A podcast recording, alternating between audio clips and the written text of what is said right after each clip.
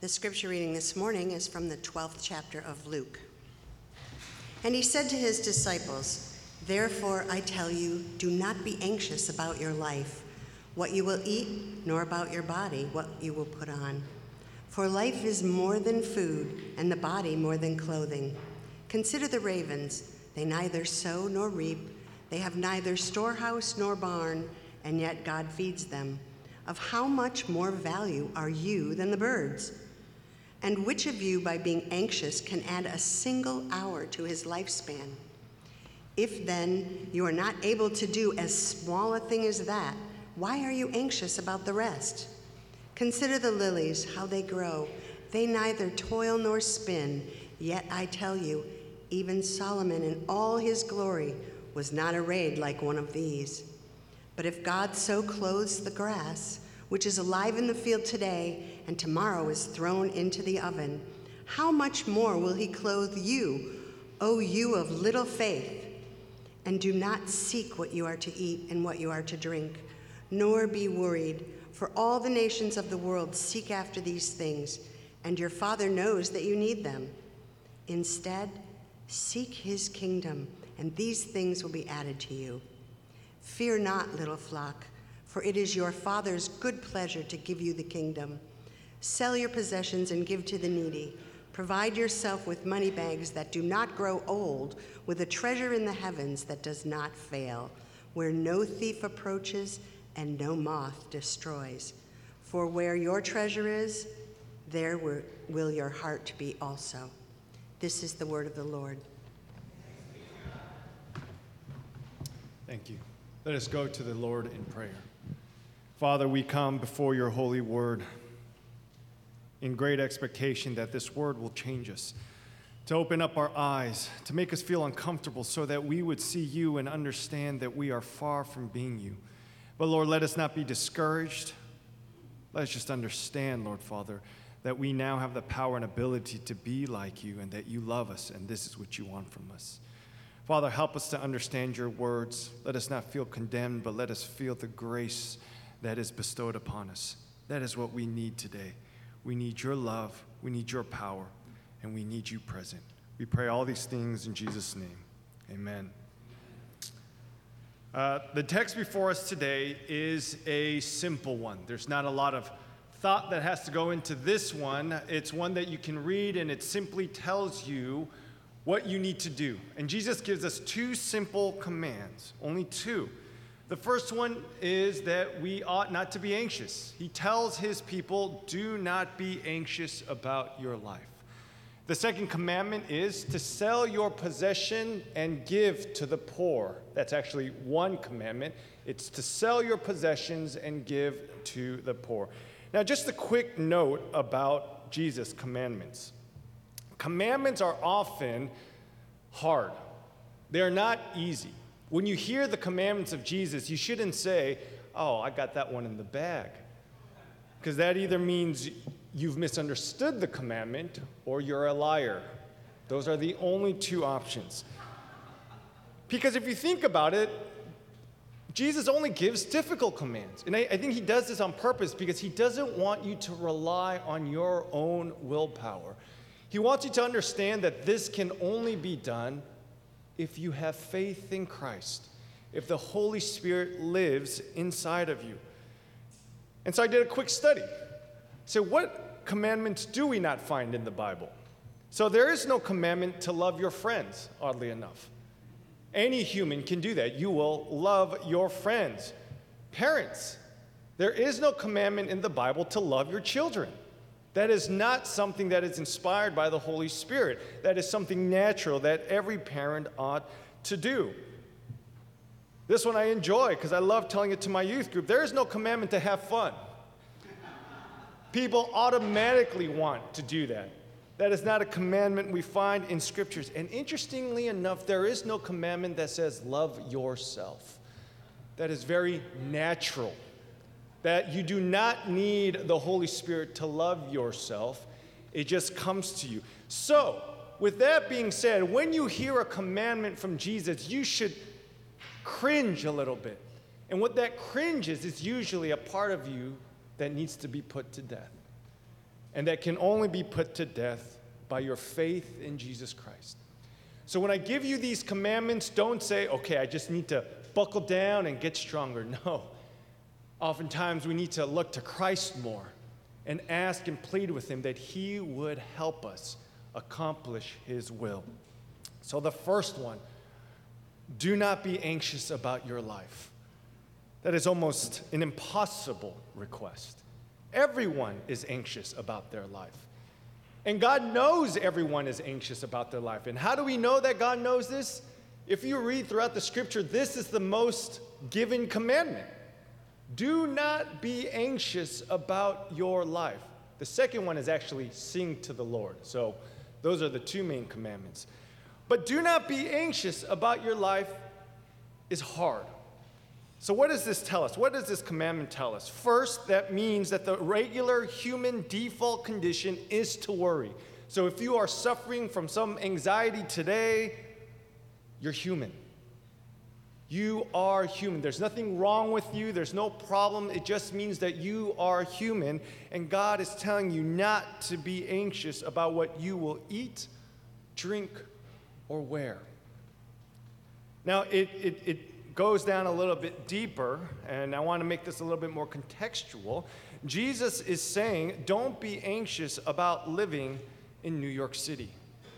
And that's where we all collectively laugh and smirk and say, but Jesus never lived in New York City. but that is what he is telling us, and all of us should cringe a little bit because the reality is it is hard living in New York City.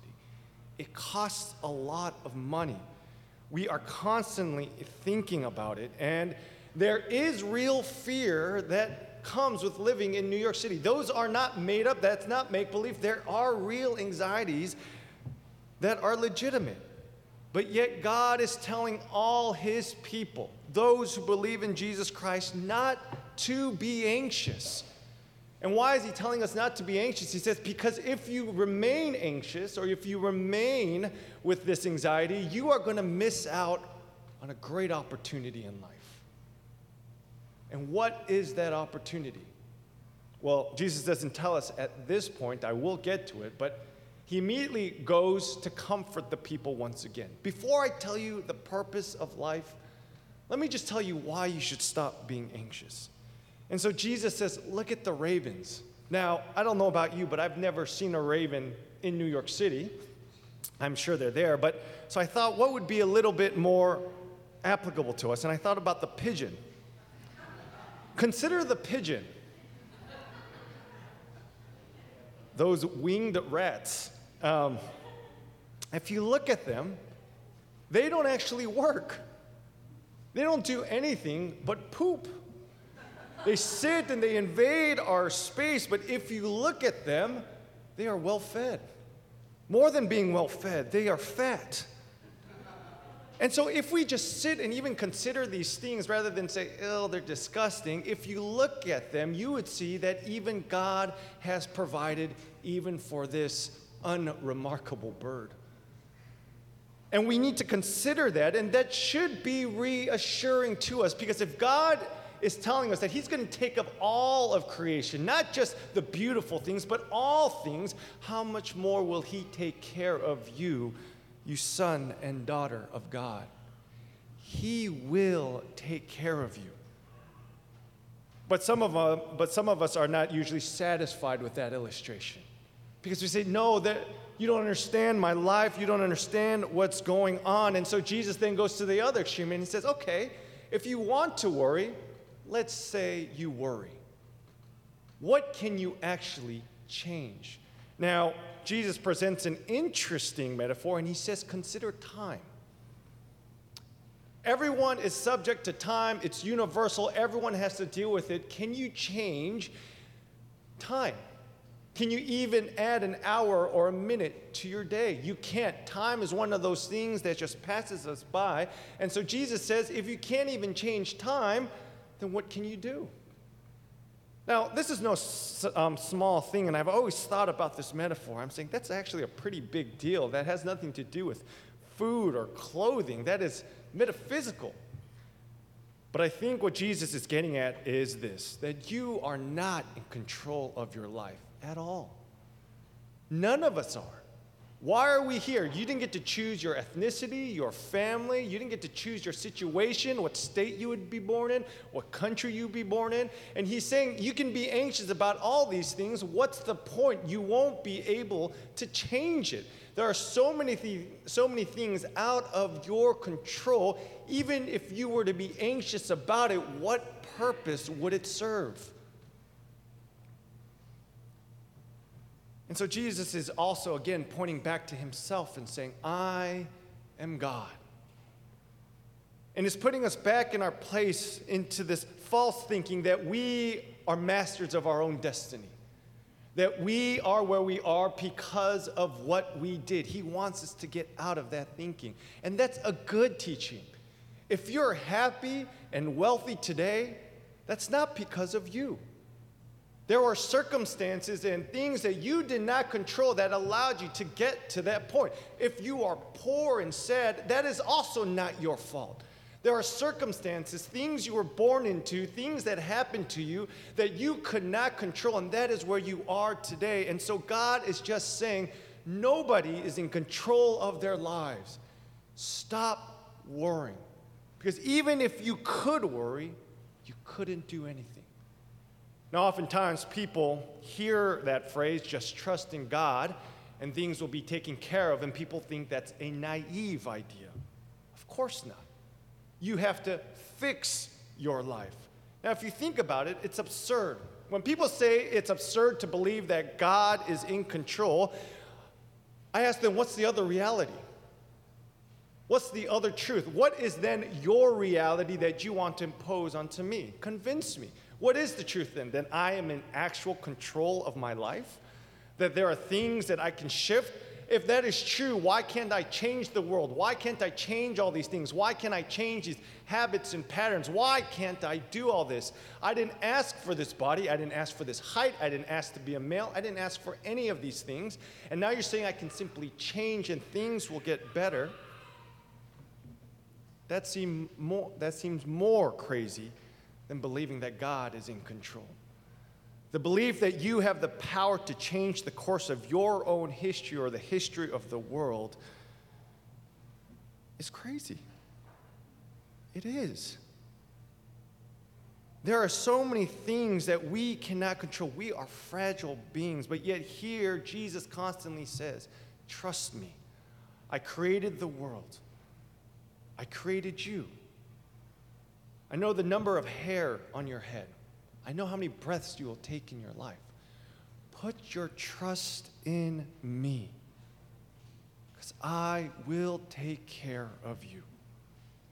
Now, God doesn't simply rebuke us, though He does. He says, Oh, you of little faith. But He does so in a way that always brings back His good nature and His grace. For what He says is this don't be anxious I know these things are important. And I love that he adds that line there because he's not saying we are foolish for thinking about how we're going to eat or how we're going to have clothes on our backs. He actually acknowledges that these things are very important. But all he's saying is, I know they're important and I will help you. I will take care of you. Don't focus on those things. Because if you are anxious, you cannot pursue the greater things He has in store for you. And is this not the Lord's Prayer, in which we pray, Our Father who art in heaven, hallowed be thy name, thy kingdom come, thy will be done as on earth as in heaven. And then immediately after, he says, Give us this day our daily bread. So he knows it's important, and he's not saying don't worry about it. He's saying worry about it but first seek the kingdom of God. And this is the big reveal. This is the whole purpose of your life. It is seeing and seeking the kingdom of God. You have been saved by Jesus Christ Himself, not so that you can worry more, but that you can see the beautiful, wondrous kingdom of God. Now, what does that mean to see the kingdom of God? Because that's somewhat abstract. Um, we could fill it up with our own things, but I think Jesus here tells us what it means to see the kingdom of God. And this is where we get our second commandment it is to sell your possessions and give it to the poor. That is what is meant to be in the kingdom of God. Now, I just want to quickly address uh, the sell your possessions and give to the poor. Most um, interpreters have taken sell your possessions and treated it as a separate command, but I just want to make note that this is actually one commandment and not two separate commands. God does not simply tell you to sell your possessions. Now, for some of you, you may be thinking, who would have ever thought that? And the church historically has thought that that is what Christ wanted. That is why we have monasteries, uh, monks, people who rid themselves of worldly possessions because they think material, thi- material things are bad. But here, the commandment is sell your possessions so that you can give it to the poor. It's a big difference. And how we know that this is a big difference is because we have to look at Jesus' life and what he did. Jesus did not become man simply for the sake of becoming man. He became man and he died for his people so that he can enter into communion with his people. Jesus did not simply die or simply did not become man, raise up, and then go off into a mountain by himself, and then come down right before he was about to die, and then die and say, I saved you guys. He was always with the people. He was always in the midst. He was always fellowshipping. He was always talking with the poor and everybody. He was living a life that was full, that was a glimpse of what the kingdom was going to become. So, being part of the kingdom, understanding why you are saved, means this it means that you are to be ready to get rid of your possessions and give to your poor, to serve one another, is the quick summary of this commandment. It is to serve one another.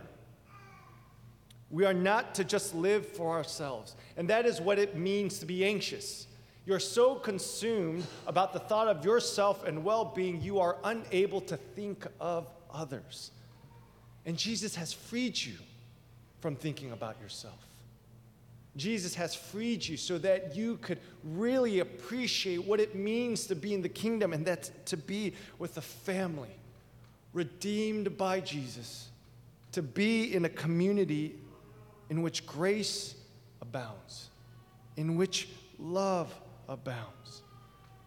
That's why Jesus says, sell your possessions and give to the poor. And the parable right before that, Jesus gives a um, story about a farmer who hoards things for himself. And I want to read that passage for you. It comes from Luke chapter 12, verses 19 to 20. This is what the farmer says when he realized that he may run out of food. He says this And I will say to my soul, Soul, you have ample goods laid up for many years. Relax, eat, drink, and be merry it sounds like all the retirement ads that are given to you. But God said to him, Fool, the night your soul is required of you and the things you have prepared, whose will they be? So is the one who lays up treasure for himself and is not rich toward God. Here, the people of God are to heed this command, the very last verse of our passage. For where your treasure is, there your heart will be also. So do not store up for yourself things in this world. And Jesus has made it clear elsewhere in Matthew 25 that you will be judged by how you've approached your life. On the last day of judgment, Jesus will not say, What do you believe? He does not say that. If you read Matthew 25, he will talk about how you lived your life. Did you give to the stranger? Did you welcome the poor? Did you feed the naked, the hungry? Did you do all those things unto those people? Because when you did them, you did them for me.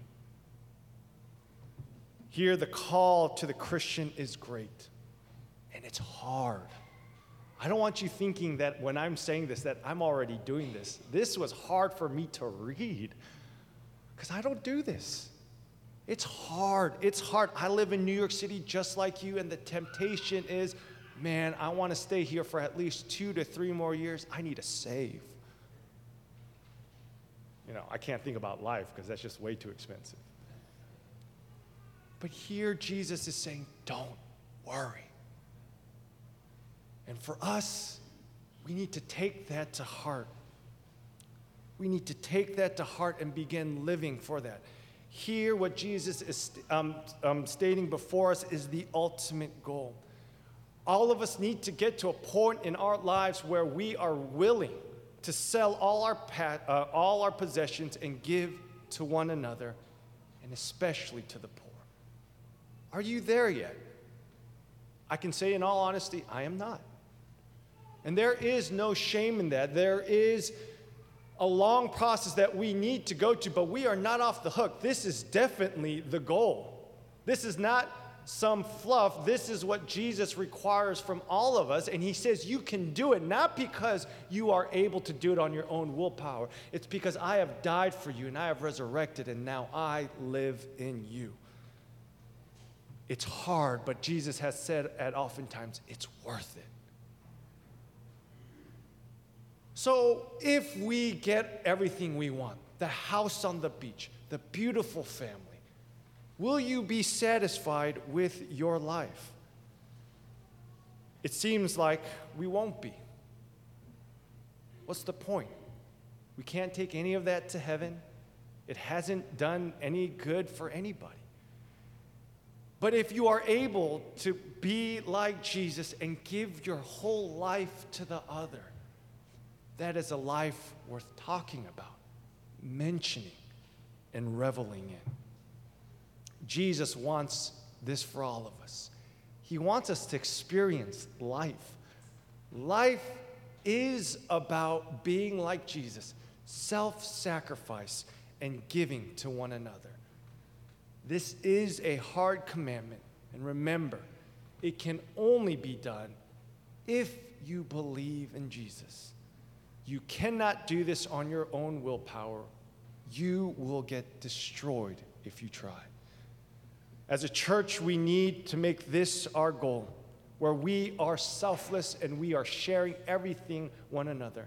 There must be the poor amongst us so that we can ask them, Are we providing the needs for you that you need? So that they can say, Yes, you are being a faithful steward of your things. Now, I'm about to close my sermon, um, but I did want us to give some hard practical steps that we can all be thinking about. Oftentimes, we hear the message that we need to give to the poor, or, or some will say, Well, how much do we need to give? And I want us to give, uh, I want to give you guys some numbers to think about, some hard hitting numbers. Now, when I read these numbers, it was pretty hard for me. So I share this with great trepidation because I know that I will also be held accountable for this. Who are the poor? That's a very interesting question. Who are the poor? And it's hard to define. Who's suffering? Because if you go, if you live in New York, everybody is suffering. Believe it or not, the rich are suffering. I had this conversation with a very wealthy man, and he says, Oh, you know the saying, everyone is six weeks from being broke. And I said, I have never heard that saying in my life. And he said, No, it's, uh, if you go to the Hamptons, we talk about it all the time.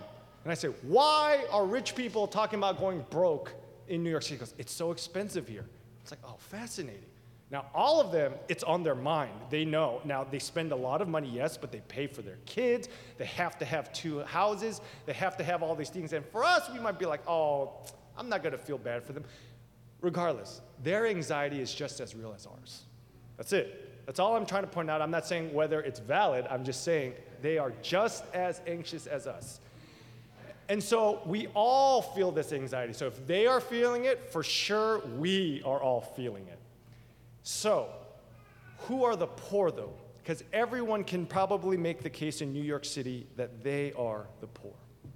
But that is not the case according to the mayor's office. Who are the poor? And I want to give you some numbers for you. The poor are people who make $33,562 and the household has two adults and two children.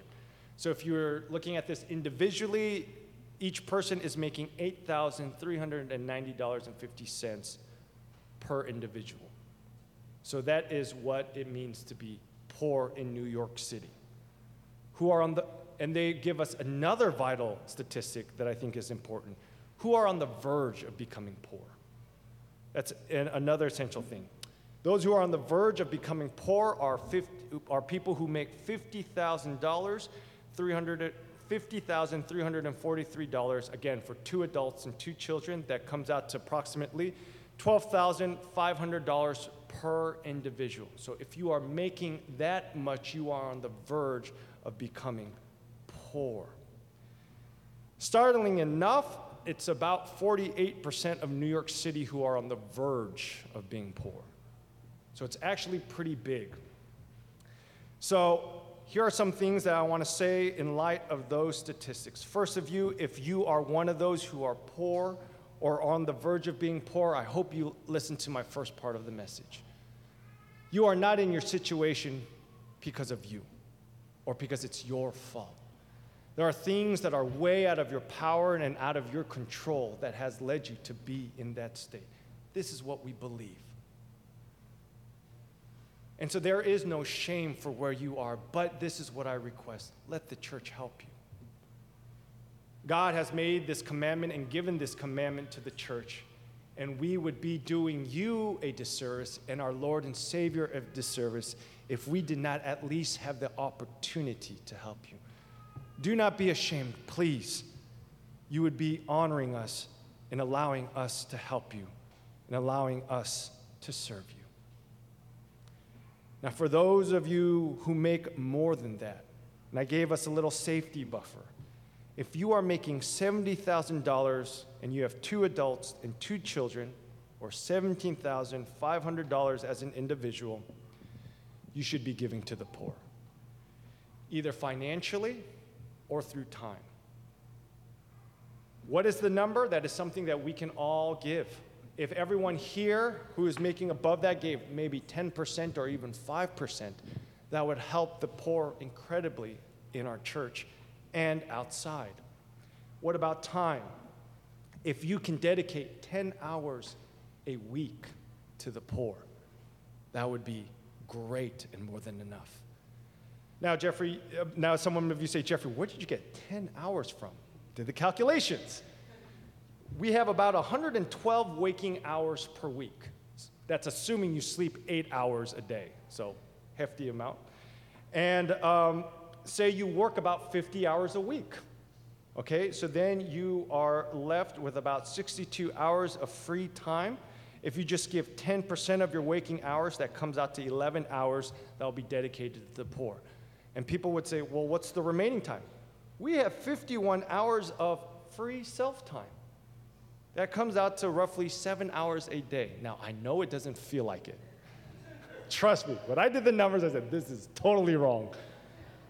But if you just learn to prioritize, again, this is hard. I'm not saying this is easy, but God has not made it impossible. We have seven hours of free time daily that we can be giving to the poor, now, if you do that, imagine what could happen. Now, I understand we have other things. We have hobbies, children. I'm not saying those things are bad. I'm just saying we need to at least begin to think about and prioritizing. Is it 10%? I don't know. Maybe it's 5%. I don't know. But as a church, we need to begin to have this discussion how we are going to help the poor amongst our midst because God has commanded it so. Now, I hope as you're hearing this that you are feeling a slight cringe. Because as I read it, I felt it too. I, I feel like I can't. And that's a good and honest feeling. What we need to begin to pray is that feeling needs to die. And it can only die when we look to Christ Himself. When we think about what the gospel is Jesus, who was rich in every way, became poor for us so that he might enter fellowship with us. And that is the goal. Our lives will be worth living if we just simply follow Jesus and do what he does. I guarantee you, none of you will regret living your life for Christ. That is a promise I guarantee for you and that I need to tell myself. So, brothers and sisters, It's simple to be a Christian. Believe in Jesus. Don't be anxious about your life and give to the poor. With that being said, may we all go to Him in prayer and ask for this power to be on us. Let's pray. Dear Heavenly Father, we ask for your power upon this passage. I must admit, Lord Father, I had to repent this week as I read about this passage. Or this is not my life. And I pray that you would forgive me. So I pray, oh God, that this would be our church. That we would ask for forgiveness, but we would not just stay there, that we would go. Learn to grow in your grace so that we are able to get rid of our possessions and give to the poor. Help us to have that mentality, that attitude, and that posture. For we know that if we do that, that we will be a church that is honoring to yourself. And more importantly, that will be honoring to the kingdom. Father, you love your bride, the church, and this is what you want from her. So, Father, give us the power to accomplish these things. We pray all these things in Jesus' name. Amen.